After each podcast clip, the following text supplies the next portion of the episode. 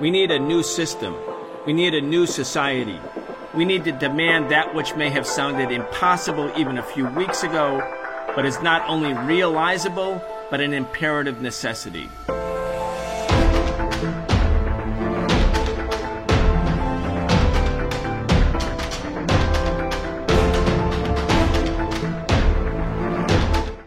NATO's top leader warns that the war in Ukraine could become a full blown war between Russia and all of the NATO countries. And of course, NATO is the US led military alliance. That means a full blown war between the biggest nuclear powers in the world. At the same time, Western capitalism is planning a complete takeover of Ukraine's economy. Welcome to this week's episode of the Socialist Program. I'm your host, Brian Becker. Today we're talking again with Ben Norton. Ben is an investigative journalist based in Latin America. He's the editor of the independent news website Multipolarista, which you can find at multipolarista.com. Ben Norton, welcome back. Thanks for having me, Brian. It's always a pleasure being here. Ben, I, I asked you to, to join because you've written some very significant articles, uh, which we're going to talk about, regarding how the West and Ukraine's elites, the Ukrainian bourgeoisie combined with the Western bourgeoisie in the United States and the EU, plan a complete uh, neo colonial type takeover of Ukraine's economy. And we want to talk about what that means for Ukrainian workers and Ukrainian farmers, for the masses of people in Ukraine, not to mention other parts of the world. But when I saw this quote from Jens Stoltenberg, the leader of NATO, where he says, sort of offhandedly, oh, yes, this can become a full blown war between uh, Russia and NATO forces, meaning the largest nuclear po- uh, powers in the world. And at the same time, uh, we saw Ukraine carry out drone strikes deep into Russian territory. In the last couple, well, in the last few hours, there are reports, at least in the media, that Russian drones have struck uh, buildings in Kiev, the capital of Ukraine. And at the same time, the media in the West, at least, is reporting that the U.S. Pentagon is planning to dramatically escalate the war by sending Patriot missiles to Ukraine, something that hasn't been done as of yet.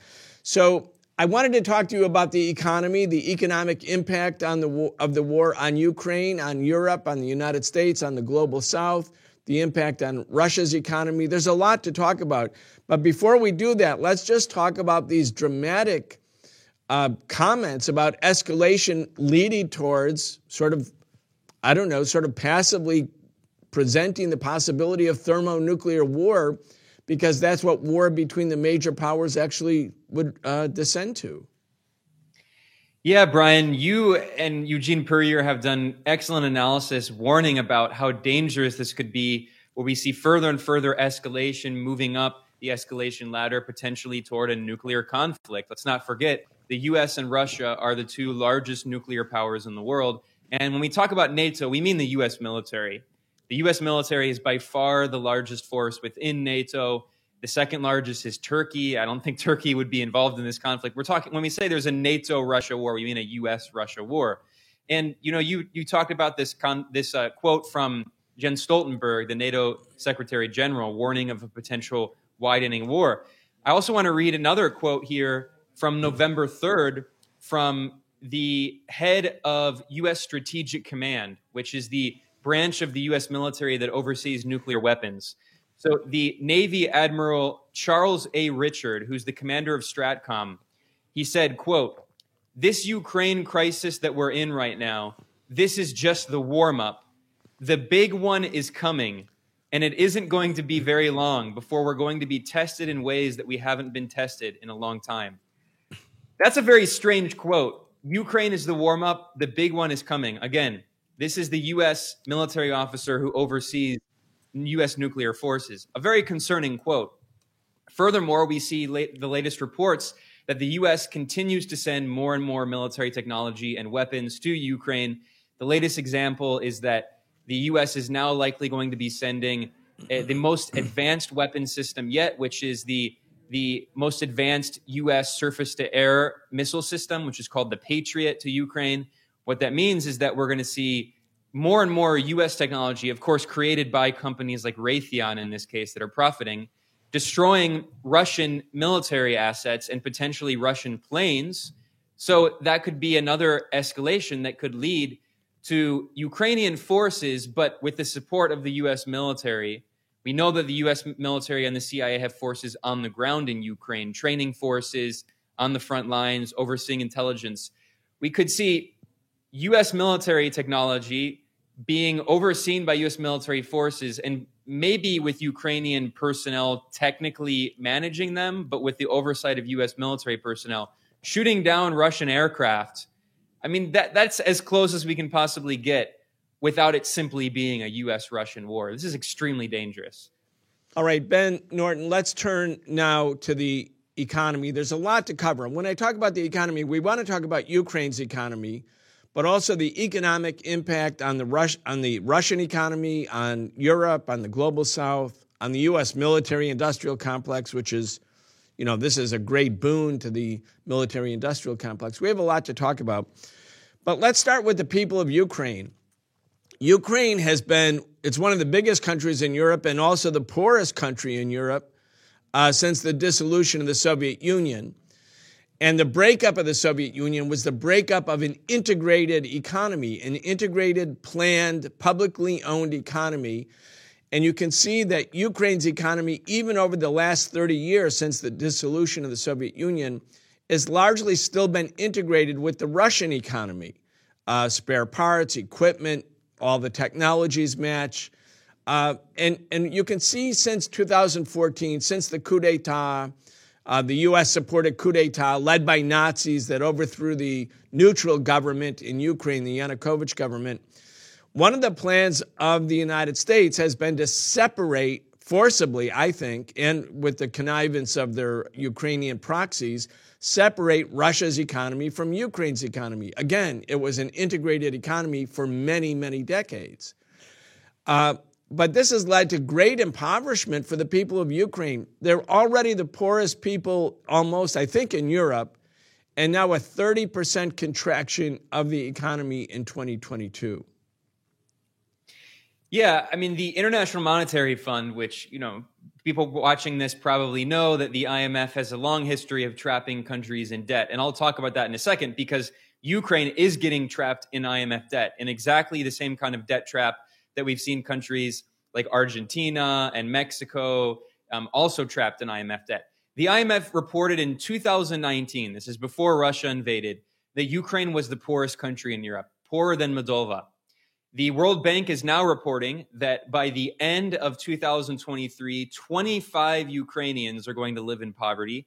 By 2024, the World Bank estimates that 55% of Ukrainians will live in poverty, over half of the Ukrainian population.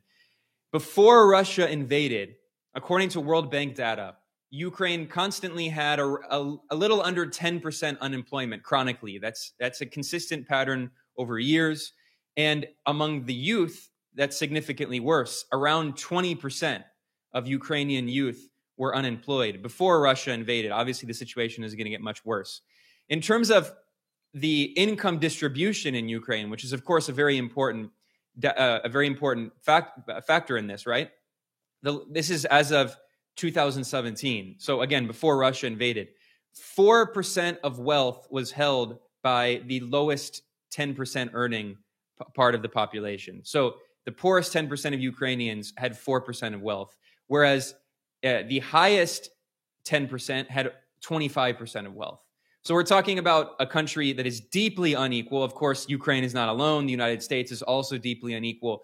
But something that people don't understand, Brian, is that, I mean, you talked about the latest World Bank estimate that the GDP in Ukraine will shrink by about 30%. For people who don't know, the GDP includes all goods and services produced by the Ukrainian economy in one year. It's the size of the entire Ukrainian economy. Now, the fact that it's going to shrink is already concerning because Ukrainian GDP has consistently been lower than many other parts of Europe. And eh, you know, GDP is not a great measurement always because it's the size of the entire economy, so it doesn't include for instance things like inequality. So technically your GDP can grow, But if a small handful of billionaire oligarchs are making more and more money, you technically can have economic growth, even if working people are getting poor and poor. But just to get an, an idea, we can look at GDP per capita, right? So GDP per capita is the size of the entire economy divided by the number of people. And it's a way of measuring basically how much wealth is produced on average by each person in Ukraine in the economy. And, and we can do this in different ways, right? You can do, do nominal measurement, which means you look at simply things in, in strictly in US dollars, which is not a very good measurement, right? Because if you're a Ukrainian, you're not usually going to buy things with a dollar, right? You're going to buy things in your local currency. And that means that you might have a different level of purchasing power. So a better measurement of this is purchasing power parity. So what that means is that if you look at the average purchasing power of an average Ukrainian, what we're talking about is around uh, GDP per capita $13,000. Now, if you compare that to the US, it's $65,000. If you compare it to Brazil, it's $15,000. That is to say, the average Ukrainian worker has a smaller per capita uh, value than a worker in Brazil or Mexico. And if you look at median income, which is it's even worse, and this is also median income that is measured for purchasing power parity. The average worker in Ukraine has a median income annually of $4,400. And that's net income, that's after taxes. Whereas in Brazil, the average median income of a worker after taxes is 4,500. So the reason I'm going through this data, I don't want to, I don't want to, you know, drown people in these numbers, but I'm trying to point, get to a point here that Ukraine, even though it's technically part of Europe, Eastern Europe, in many ways economically, it's kind of part of the periphery. It has an economy at a similar level as countries in the global south. That wasn't always the case.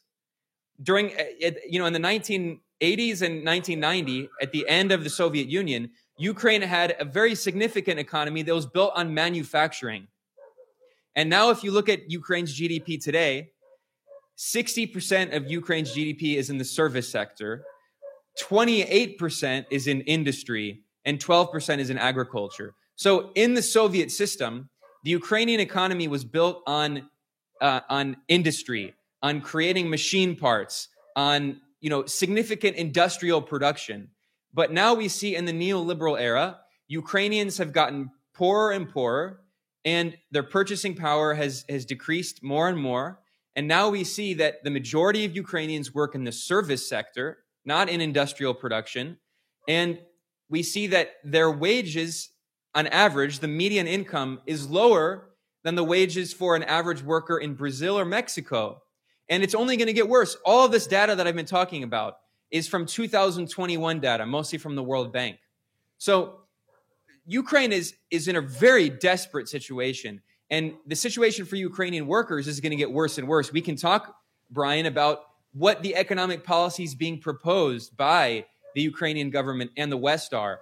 And it shows that this country that is at a similar economic level of development as countries in the global south like Brazil and Mexico is is in many ways it's going to deindustrialize even more with more neoliberal policies that are only going to make its workers poorer. Ben, those are pretty shocking statistics and I just want to remind people watching or listening to this show that the last thing that people in Ukraine need is war. And if you actually care about Ukrainian people, instead of thinking of the Ukrainian people as cutouts, meaning that they're fighting a noble cause against Russia and we just have to keep sending them more and more weapons. If instead of thinking about Ukrainians that way and think about Ukrainians as people who need peace and need economic development, the last thing you should be demanding is that the United States and NATO send more and more weapons to Ukraine because that won't actually end the war. It will escalate the war, but it won't end it. And the way to end the war is actually for NATO and the United States to go back to the negotiating table with Russia, because it is a proxy war, and allow Russia's legitimate national security concerns that Ukraine not be used as a staging ground for advanced enemy missiles targeting Russia right on its border. Like that is the path to peace. If you care about Ukrainians, we have to get to peace rather than more and more weapons. The idea that you're helping Ukraine by sending more weapons, that's a mirage. That's delusional or just a self serving fantasy dished out by, by imperialist governments. Uh, I want to also make the point, and you touched on it, that when Ukraine was part of an integrated planned economy, the Soviet Union, the Soviet economy was the second biggest economy in the world. So the oil and natural resources that came from, say, Azerbaijan, from the Caspian, from, from, from the Caucasus, from Russia, they were also accessible for Ukraine, just as Ukraine's great industrial uh, production sector and its agricultural sector were goods and services available to the rest of the Soviet people. And the Soviet people were a people, even though there was different nationalities and ethnicities, and they fought together against Nazism and fascism. And they shared in the benefits of socialism even in a poorer and still developing country, including free health care and free education, guaranteed employment, the right to go on a month's vacation starting with the time of your employment, early uh, retirement ages, these sort of social insurance programs that Ukrainians enjoyed.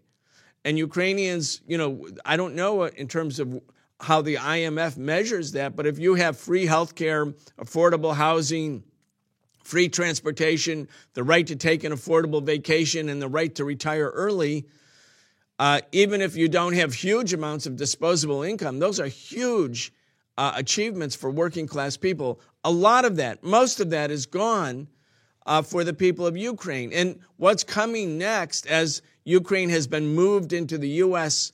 EU sphere of influence is more of the same, meaning more of the economic catastrophe for the Ukrainian working class. Uh, you have an article in Multipolarista, which is a really important article, and I encourage everyone to go to your website, multipolarista.com, to read this article and other articles. The, the title is Zelensky is literally selling Ukraine to U.S. corporations on Wall Street. Subtitle Ukraine's Western backed leader, Volodymyr Zelensky, opened the New York Stock Exchange, telling Wall Street his country is, quote, open, close quote, for foreign corporations to exploit its $400 billion in state sell offs. Uh, again, this is not going to be nirvana for the Ukrainian working class, but it will be for capitalist investors in the West. Absolutely right. And in September, Zelensky symbolically he rang the opening bell, if you will, via Zoom from the New York Stock Exchange on Wall Street. And the image of it is deeply symbolic because it shows the economic policies that Zelensky is trying to pursue, supposedly to improve and revive the Ukrainian economy, which it's the same old neoliberal playbook of the Chicago boys. It's very similar to the kind of neoliberal shock therapy imposed on countries like Indonesia after the US backed fascist coup led by Suharto or the uh, similar fascist coup in Chile in 1973, led by Augusto Pinochet. I'm going to read here a press release from the Ukrainian government that boasted of the announcement of the Advantage Ukraine project. This is, again, this is the language of the Ukrainian government. They said, the 400 plus billion dollars in investment options featured on Advantage Ukraine span public private partnerships, privatization, and private ventures. A USAID supported project team of investment bankers and researchers appointed by Ukraine's Ministry of Economy will work with businesses interested in investing. And in the same press release, the U- Ukrainian government quoted the president of the New York Stock Exchange Group, who said that we are very excited to have unfettered access to capital and uh, he said that uh, we welcome President Zelensky virtually to the New York Stock Exchange Bell Podium, a symbol of the freedom and opportunity our U.S. capital markets have enabled around the globe. So, this for me just really says everything about the attitude that the Ukrainian government is taking. It's in this moment of extreme crisis, of a war that is literally destroying its economy, that is plunging millions of its inhabitants into poverty, that is shrinking the economy by 30%, potentially more. And its response is neoliberal shock therapy. And, you know, this is something that we hear again and again and throughout history where neoliberal Western economists tell countries that the way to, to get rich is to open up their economy to foreign direct investment, to sell off state institutions, to cut labor protections. Zelensky has imposed some of the worst anti labor legislation in all of Europe, basically making it illegal to form a union, uh, suspending collective bargaining rights, cutting wages. So the, the working power of, or the, the purchasing power of Ukrainian workers has decreased. Their economic uh, power has decreased in terms of their ability to organize as workers. And the, in the meantime, the government is saying we're open for business and inviting foreign corporations to come in and raid the country. And even if you read mainstream bourgeois Keynesian economists, they will say that foreign direct investment is not some magic you know formula to develop an economy every single economy that developed including the US economy the British economy even more recently the South Korean economy the Japanese economy all of those economies were based on some elements of protectionism to protect infant industries. Because if you just welcome in foreign capital, you can, your local industry cannot compete with these foreign corporations that have tons of uh, access to tons of capital. What we're actually seeing is the cannibalization of Ukraine's industry, the deindustrialization of Ukraine. And what we're seeing is Western neoliberal economies are turning Ukraine into, into two sources of cheap agricultural exports. And I mean, there's nothing wrong with a country being agricultural and exporting agriculture. And in fact, 41% of Ukraine's exports already are agriculture. Ukraine is the world's largest producer and exporter of, of sunflower and sunflower oil and seeds. It's also one of the world's largest producers and exporters of wheat and corn. There's nothing necessarily wrong with that. However, if you're also destroying the industrial base and simply turning the country into an an export agricul- an agricultural export hub like many parts of the global south we're basically seeing a kind of colonization of Ukraine by western capital. So so Ukraine is going to be a source of cheap agricultural exports which you it's hard to develop your economy if all you're doing is exporting agriculture. And then uh, the other point is cheap Ukrainian labor to exploit. And we see that the service sector the industrial sector in Ukraine is being destroyed, and we see two sectors agriculture and the service sector. So we're going to have basically offshoring of uh, you know these companies in the West. They're going to offshore and exploit Ukrainian labor, but all of that capital is going to be sucked back into Western capitals, right? We're not talking about actual capital investment to develop local industry in Ukraine. Because if you look at all the policy proposals, privatization, public private partnerships, they're not talking about developing Ukrainian industry. They're not saying, you know, you look at South Korea, you know, South Korea is often por- portrayed as like this great uh, model for capitalist development. But the South Korean economy was always deeply protectionist. The South Korean state always had policies to make sure that large Ukraine, uh, large South Korean companies would maintain competitiveness in the international market with you know the technology sector, phones, TVs, cars. Ukraine is not doing any of those policies. So this is an example of what economists talk about the idea of kicking out the ladder, right? The way that actual advanced capitalist countries made their economies and their their their companies competitive is through protectionist measures. And that's how they developed it. And then they tell everyone around the world, get rid of all your protectionist measures and implement these neoliberal policies on, an export basis, kicking out the ladder below them. And that's exactly what they're doing to Ukraine. It's the same economic program that the IMF has imposed around the global south, and now they're doing it to their so called allies in Ukraine. Let's listen to um, a video. For those listening to the show, they can hear it as an audio clip. For those watching this show on Breakthrough News, you can see the video itself. It's produced by the Ukrainian government and it's a really it's a feel good video. Uh, and so you have to look, you have to read the or hear the words and understand that they're feel good euphemisms. So, like when you talk about reforming labor markets, that means basically eviscerating or extinguishing workers' rights, uh, including protections not to be laid off, not to be fired. But this video is narrated, I believe, or hosted. It's certainly released by Ukraine's vice prime minister. And so Ukraine is very proud of this video. I guess, Ben, it goes hand in hand with Zelensky's ringing of the bell on the New York Stock Exchange on September 6th and announcing Ukraine is open for business. Well, what does business mean for the vultures on Wall Street or in London or in Paris? Of course, it means to super exploit the labor, the resources, the land of whatever the invested country is. This is not, they call it the principles of the free market. The principles of the free market are the right of the capitalists to go in and super exploit uh, the places where they want to do investment. And just like they want to get rid of federal regulations in the United States to, to limit emissions or to protect the environment, they want to get rid of any limitation or obstruction on the rights of capital, the so called rights of capital. So listen to this video, everybody. Watch this video. Think the words are euphemistic words, they're feel good words. But let's talk about, after we watch it, what the real meaning is. Let's listen.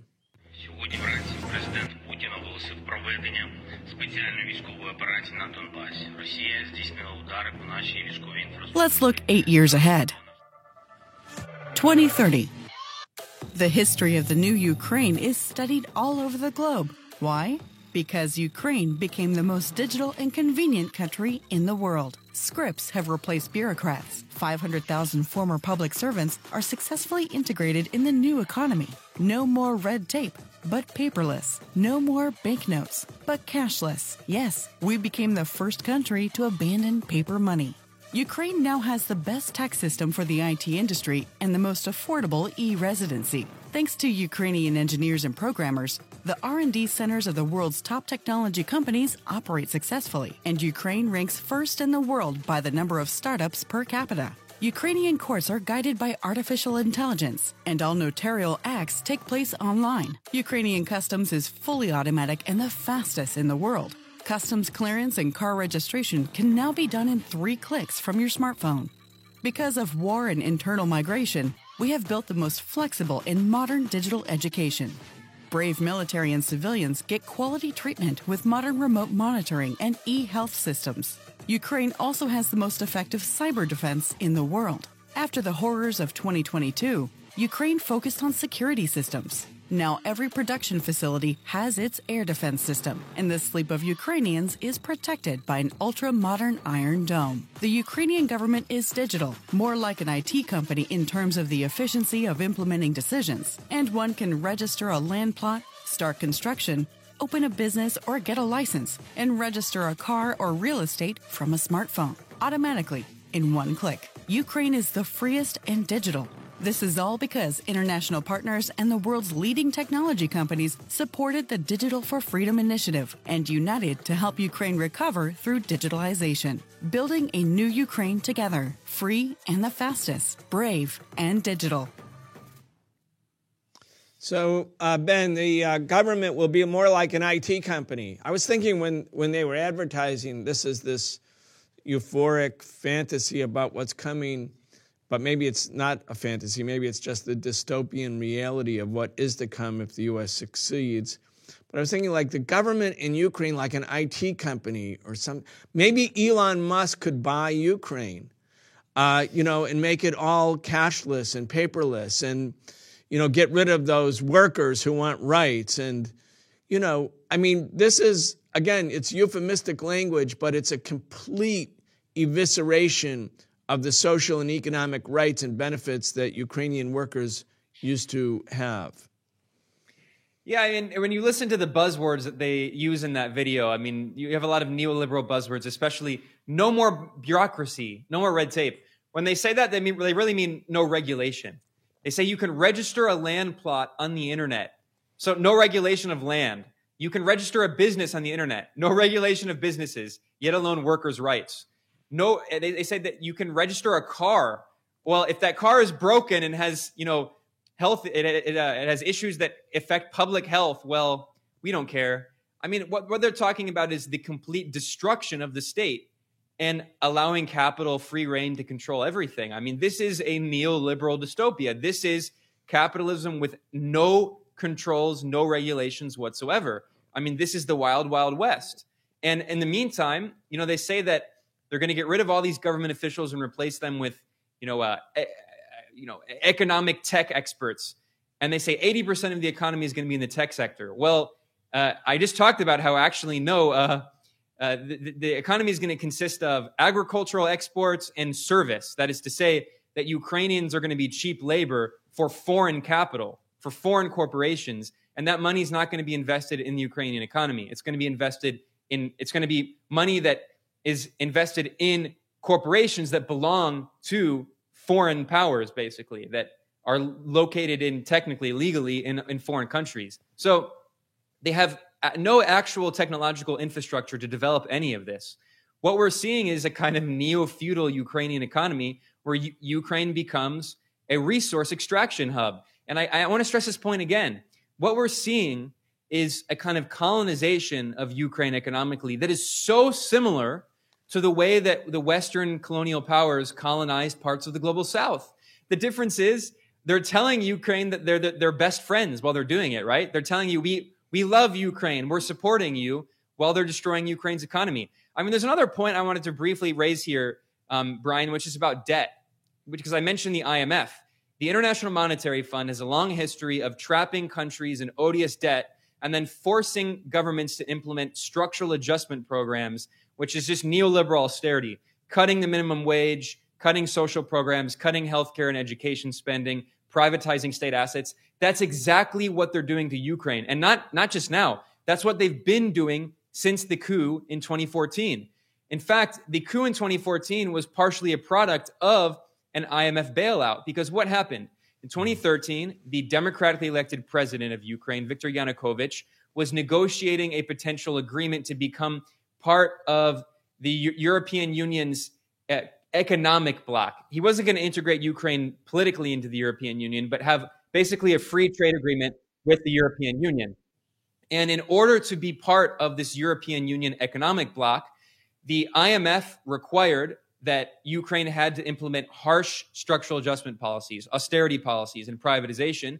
And Yanukovych, who certainly was not a friend of the left, but he was a kind of nationalist, he said, "This is this is unacceptable for me. I would be ha- I would have to sell my country off to all of this foreign capital." And he refused to accept those conditions.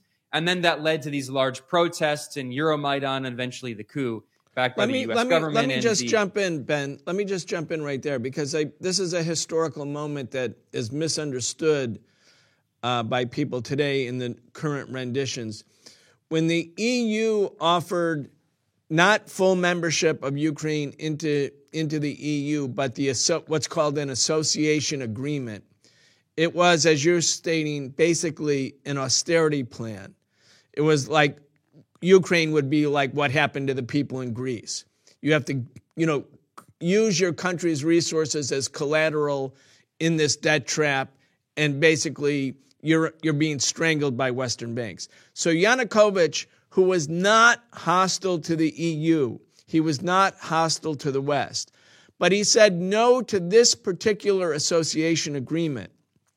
And it was at that moment that the leaders of the EU and the United States said to Yanukovych, look, if you want to come into the EU ever, you have to agree to this, uh, this association agreement, this austerity plan, right this second. This is an ultimatum.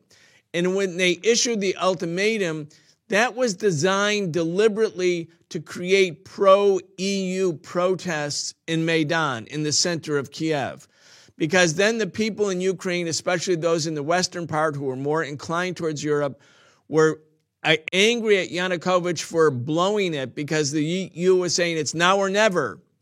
And Yanukovych was like, yeah, we want to come in to have some arrangement with you, but not this one, not the austerity plan.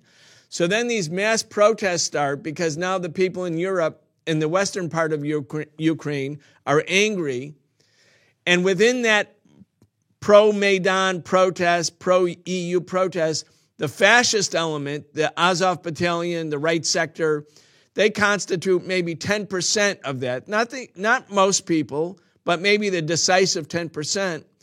And after a few months, it's they, the Nazis, the fascists, the right sector, who carry out the armed dispersal of the government, the Yanukovych government, and seize the power. And then we have a new government that the U.S. helped pick, handpick.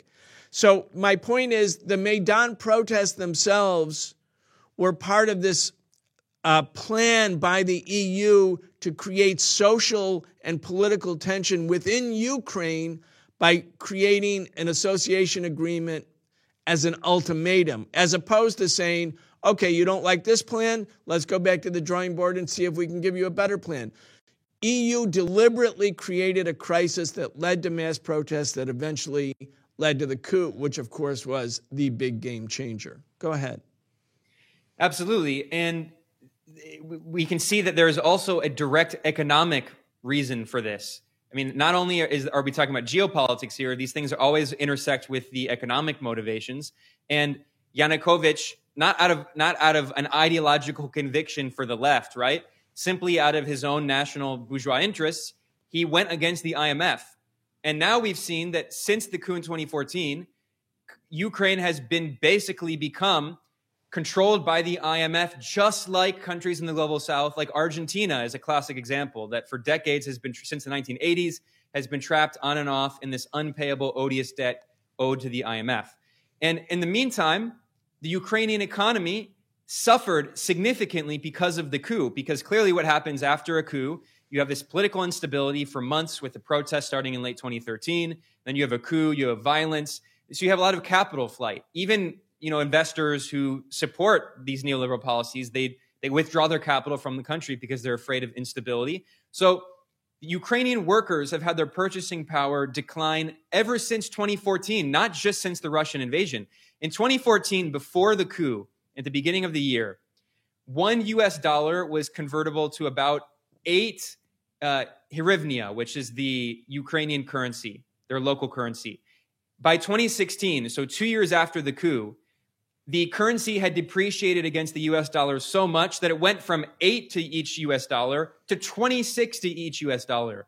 That's to say that Ukrainians had one third of the purchasing power they had just two years before. And then now it's 37 to each US dollar. So what we see is a devaluation of the Ukrainian currency, which means that Ukrainian workers have less and less purchasing power. In the United States, we've seen the highest rates of inflation in two decades, 9% inflation. And I'm not downplaying how tough that has been for a lot of workers who live paycheck to paycheck. Now imagine if the, your, your paycheck that you get every month decreased in value by one third. That's what Ukrainian, actually now one fourth. That's what Ukrainian workers have been dealing with. And at the same time, domestic gas prices in Ukraine have increased 650% since the coup in 2014. Why?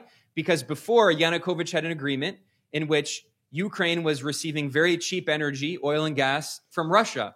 And now, not only is Ukraine not receiving that cheap gas and oil, it's also losing billions of dollars per year in transit fees.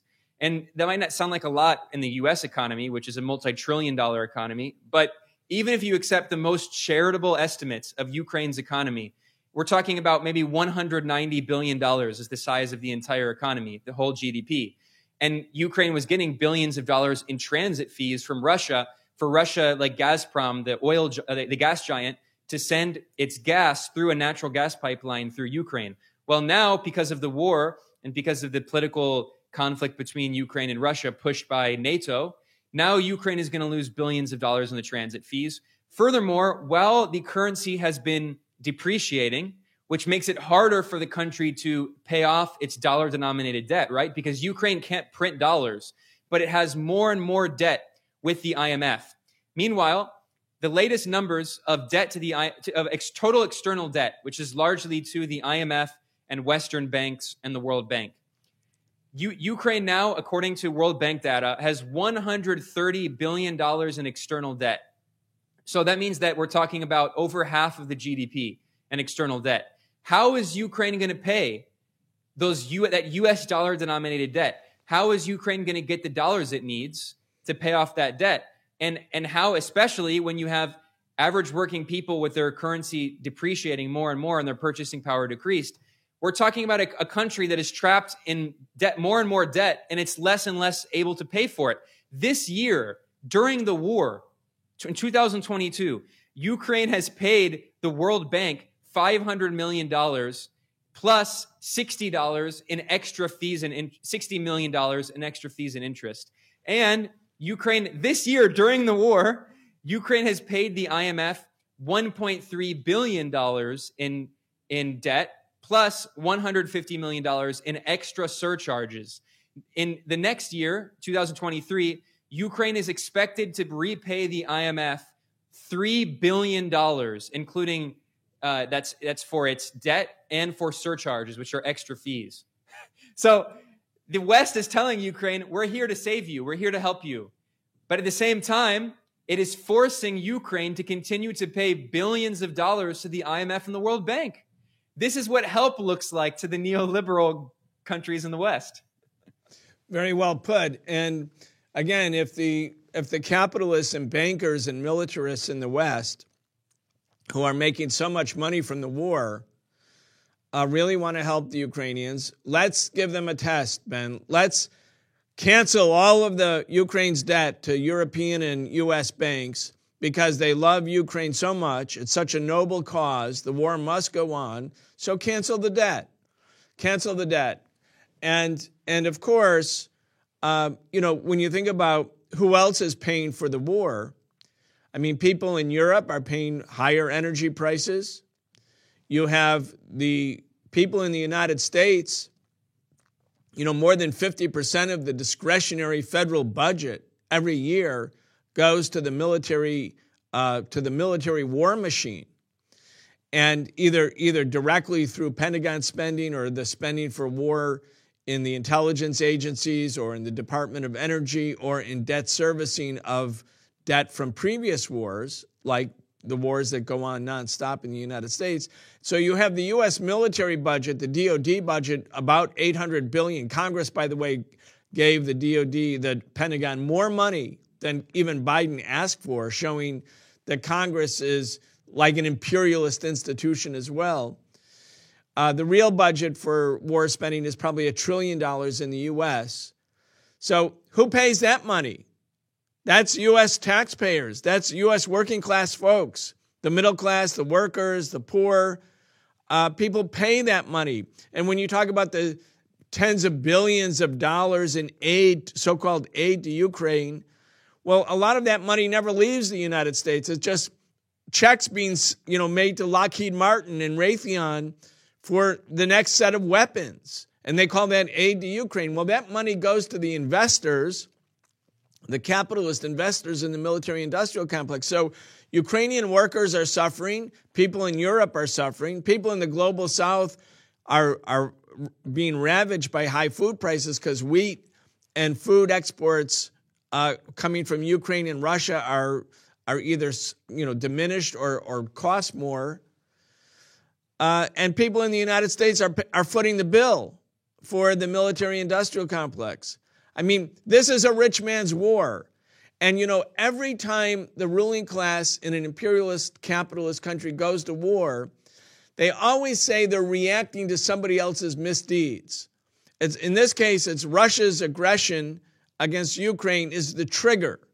And yes, Russia did invade Ukraine, and you don't have to support Russia's invasion of Ukraine to recognize that the U.S. wasn't um, unhappy about Russia's invasion of Ukraine because, in a way, they've created a situation on all of these fronts that's completely uh, beneficial to capitalism, or at least to the capitalist ruling class.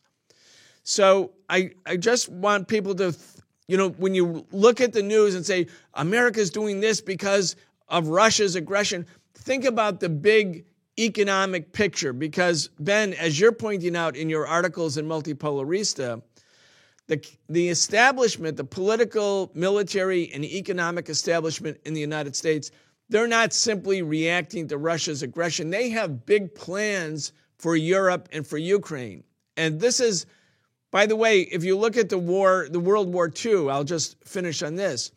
1943 to 1945. I, I recommend everybody to read the book, Gabriel Kolko's book, The Politics of War. Between 1943 and 45, the main consideration by the United States and Britain, while it was destroying German and Japanese cities, destroying them, literally firebombing them out of existence, was how they were going to economically rebuild these places to the benefit of capitalist elites in those countries and especially to the capitalist elites in the United States. So it isn't just reacting to the enemy, reacting to the aggressor. There's a lot of planning going on about what a post war uh, arena looks like economically, socially, and politically.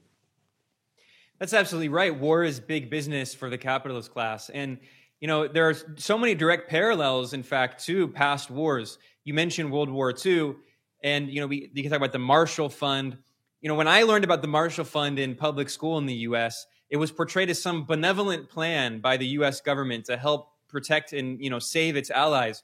In reality, it was a way of maintaining U.S. economic hegemony maintaining the hegemony of the US dollar, which is still an, an issue that we're dealing with today around the world, and strengthening US corporations. I mean, it wasn't just like free money, it was a way of ensuring that, that the European market, which was decimated by World War II, would remain dependent on US corporations, right?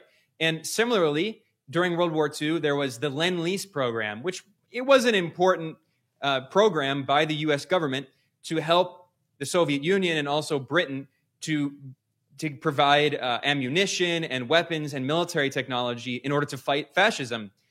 The Soviet Union, of course, did the majority of that. 27 million Soviets died in World War II compared to 400,000 Brits and 400,000 um, US soldiers. And I mean, the reality is that over 80% of Nazi casualties happen on the Eastern Front against the Red Army. But anyway, the point is that the Lend Lease program was not free money, it was not free weapons. Russia didn't pay off the Lend Lease debt until 2016.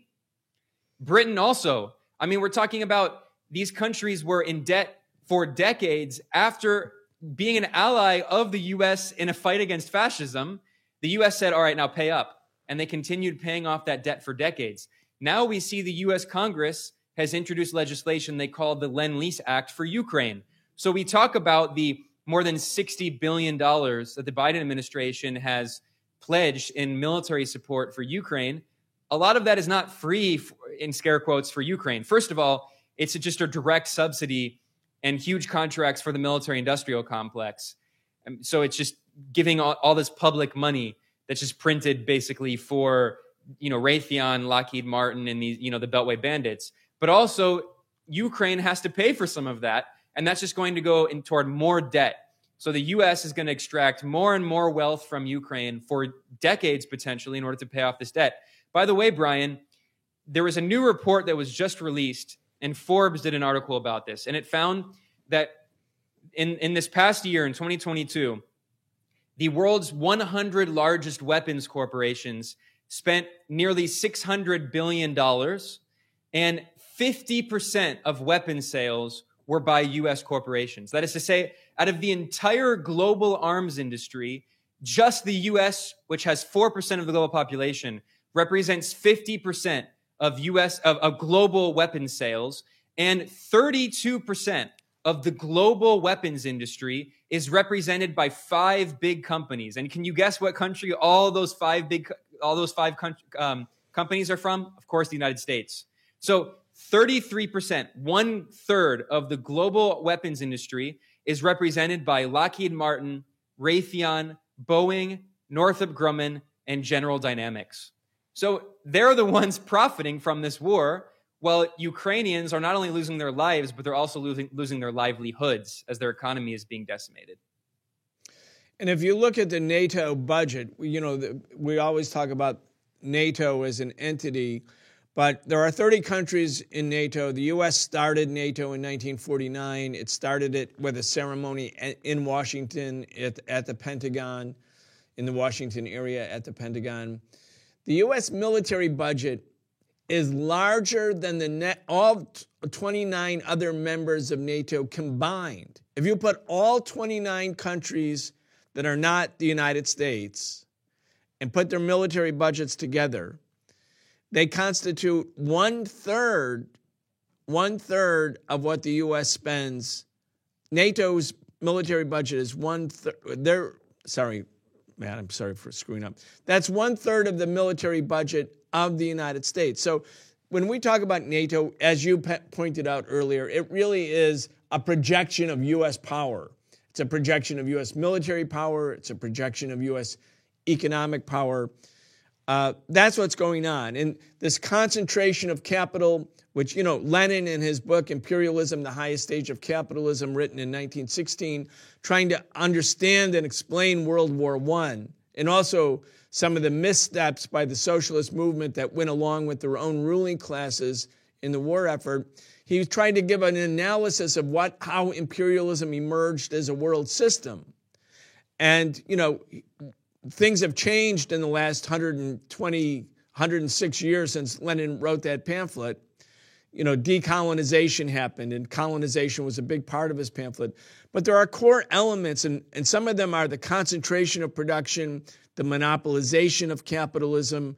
These are the dominant features. In fact, Lenin said, if you want to find the briefest possible definition for modern imperialism, you would say it is monopoly capitalism as a global system. And so when you think about this vast expenditure on military, on, the, on death and destruction, and five primary corporations dominate that, the same process of monopolization and concentration of wealth that's happening in the military, it's happening in media, it's happening in banking. These fundamental features of modern uh, capitalism are, are very, very much in place. In that sense, uh, Lenin's thesis still holds. And it is, of course, a, a driver of military conflict. Again, one of the purposes of our show, Ben, is to bring class consciousness or political consciousness to people so that the spoon fed war propaganda and pro market or pro capitalist propaganda that people get in their everyday lives, that we have some way to challenge it because they're their propaganda is marketing for capitalism. And what we're saying is actually the reality of how the capitalist system works. In other words, it's true. Um, anyway, I think that's why your articles have been so important. I want to, again, direct people to your website, multipolarista.com or .org. No, you're a .com. .com. Multipolarista.com. There's another article that I want to recommend in addition to the one that we mentioned earlier. It's something that you wrote uh, back in, or that you published back in July. It's called West Prepares to Plunder Post War Ukraine with Neoliberal Shock Therapy, Privatization, Deregulation, Slashing Worker Protections. You wrote that, and you have a co author back in July. You can see as this event is unfolding in real time, that's exactly exactly what's happening. As we move towards the end, Ben, though, I want to I want to talk about another element of the the economic impact of the war because some of them are somewhat surprising, I would say. Uh, for instance, when Russia made the fateful decision to actually move its military forces into Ukraine, and that started February 24th, 2022. I mean, we believe that Russia was hoping for a quick ending to the war, that the Zelensky government would crumble, that pro Russian or pro neutral political parties, of which there were many in Ukraine, would take the power, and that would sort of end the sort of NATO takeover or the Western takeover of the country. That obviously did not happen. So if, if that was the Russian calculation, it was a miscalculation. The war has dragged on and on. A lot of people have died. It's a terrible tragedy. The Ukrainian and Russian people who fought together as one for socialism and against fascism are now shooting each other. That's a terrible tragedy. For us as socialists, uh, we could remember the Soviet Union, and in spite of whatever its uh, defects, and of course, every society, including new societies in a tortured international environment, are going to have many defects. Uh, there were many positive things about the Soviet Union, but one of them was that the Russians and Ukrainians weren't killing each other. So, in the sense of a historical overview, This too is a terrible tragedy as a consequence of the breakup of the Soviet Union and the restoration of capitalism. But with that said, the United States always, in the last 30 years, targeted Russia, refused to allow Russia to come into NATO, instead, expanded NATO right up to Russia's borders. Obviously, the U.S. feared that if they treated Russia as an equal, different countries in Europe, like Germany in particular, would navigate in the direction of uh, Russia. That would be a, a detriment to U.S. hegemony in Europe. Uh, there were a lot of reasons why the U.S. wanted to still target Russia. And so here we are 30 years later. Russia makes the fateful decision to invade. Predictably, the West evicted or tried to evict Russia from the world economy. The sanctions are so complete, so severe. But one of the interesting things, Ben, is that Russia has not, its economy has not collapsed. And even though it's suffering a lot of uh, hardships, undoubtedly, because of sanctions, and they may likely grow, when you look at its trading partners and its level of trade with Brazil, Spain, China, India, Korea, Japan, and many other countries, the trade has actually increased in 2022.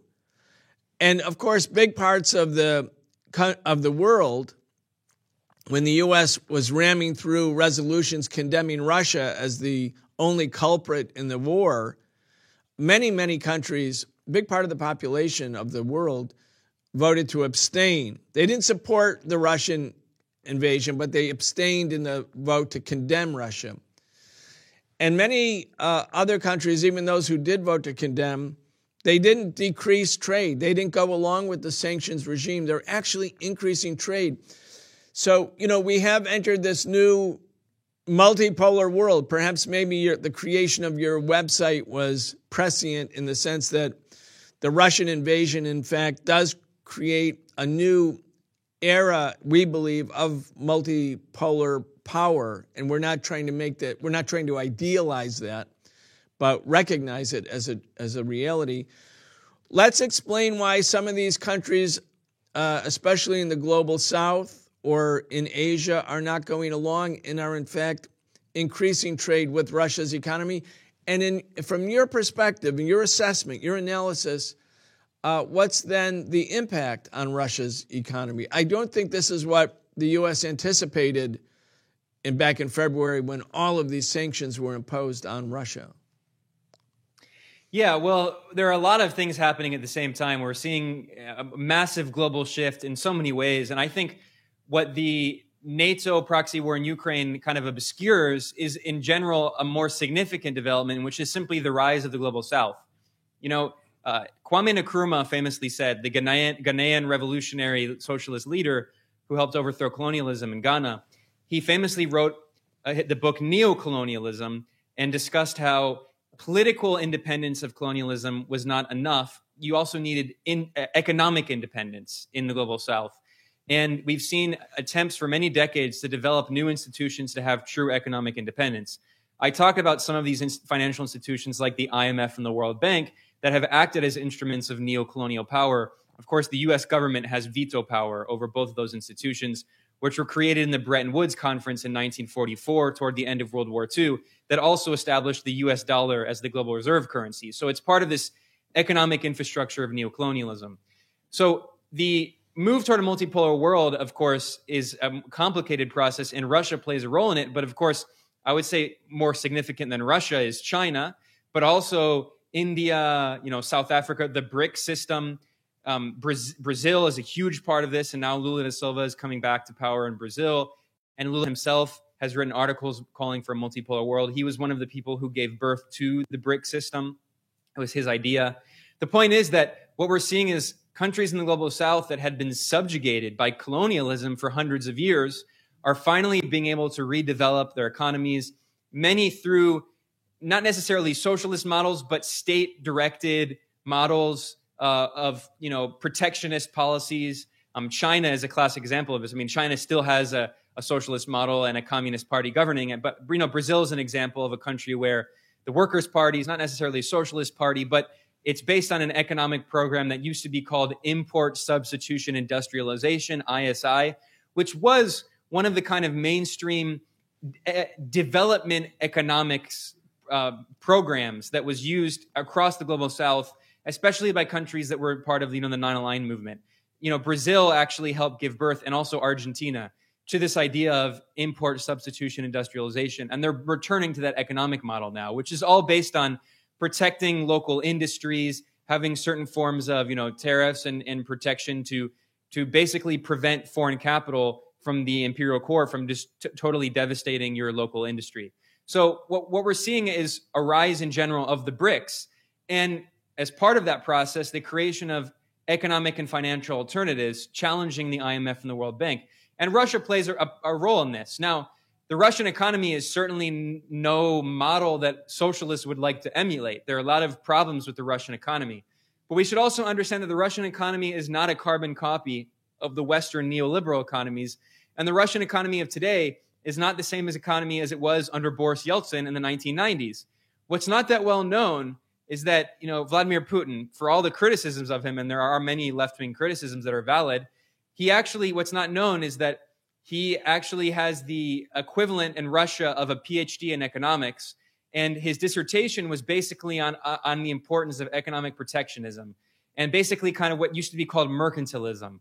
So it's not a socialist model, but, but if you look at the, the increasingly the economic model that that Putin has implemented in the past 10 years, especially since the sanctions imposed on Russia in 2014 in response to the annexation of Crimea after a democratic referendum in which the majority of Crimeans wanted to join the Russian Federation.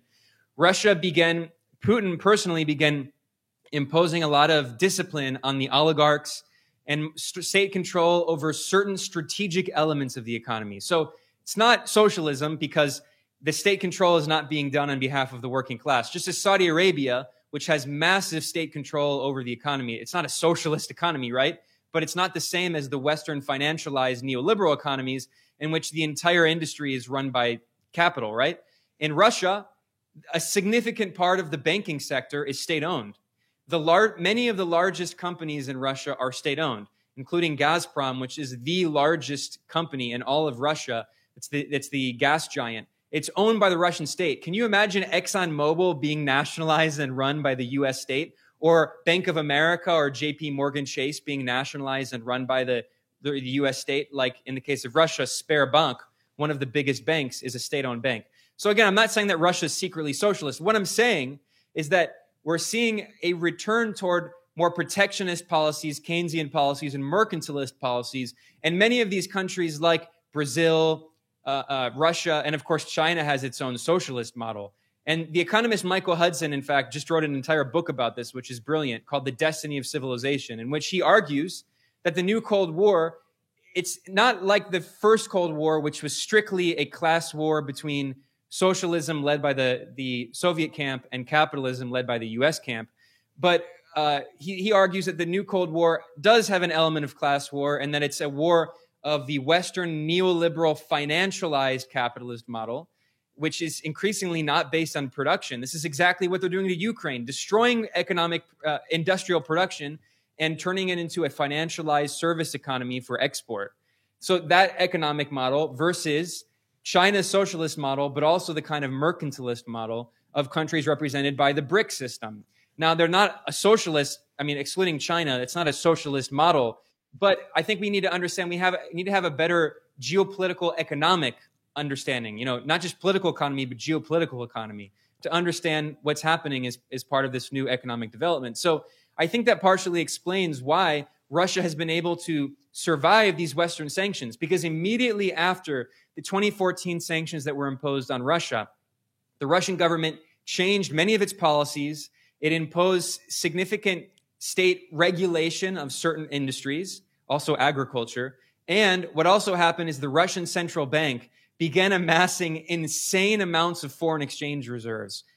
That money probably could have been better spent on social programs, but the Russian government made a decision that they wanted to have hundreds of billions of dollars in foreign currencies and gold in its foreign exchange reserves, preparing because they knew that there was going to be a moment like the moment they're in now, where there was going to be a decoupling of the Russian economy from the Western economies, and they wanted those foreign exchange reserves to stabilize their economy and their currency. That's why the Russian ruble is actually stronger now than it was before the Russian invasion, despite all the Western sanctions, because the Russian central bank could stabilize its currency with its massive stash of foreign exchange reserves. So, what I'm getting at here is that Russia started preparing in 2014 for decoupling its economy from the West.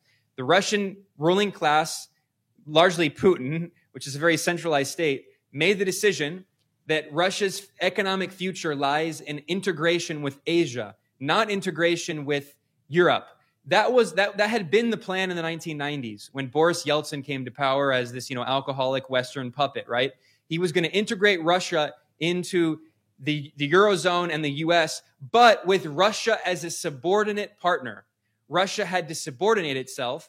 And the thing about Putin is, again, he's, he's an anti communist. He's not a friend of the left in many ways, but he's a nationalist. And he recognizes that Russia has different economic interests. And he refused to subordinate Russia's economic and national interests to Western capital and instead pursued a different plan, which is inter- economic integration with Asia.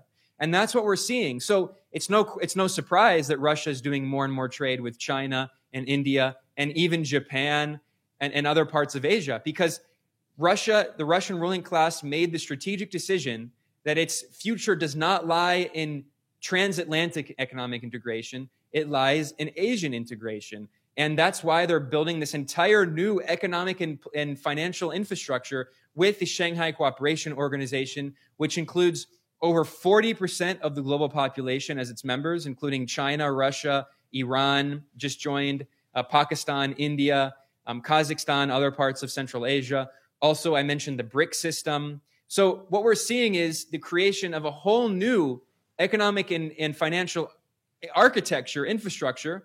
And basically, what we're going to see is the kind of US dominated transatlantic economic infrastructure with the IMF and the World Bank, and also the SWIFT system and then a whole new Asian economic infrastructure. And by the way, Latin America is also trying to develop its own system under the leadership of Lula da Silva in Brazil and the, the Ecuadorian economist Andres Arauz, who's probably going to be the next president.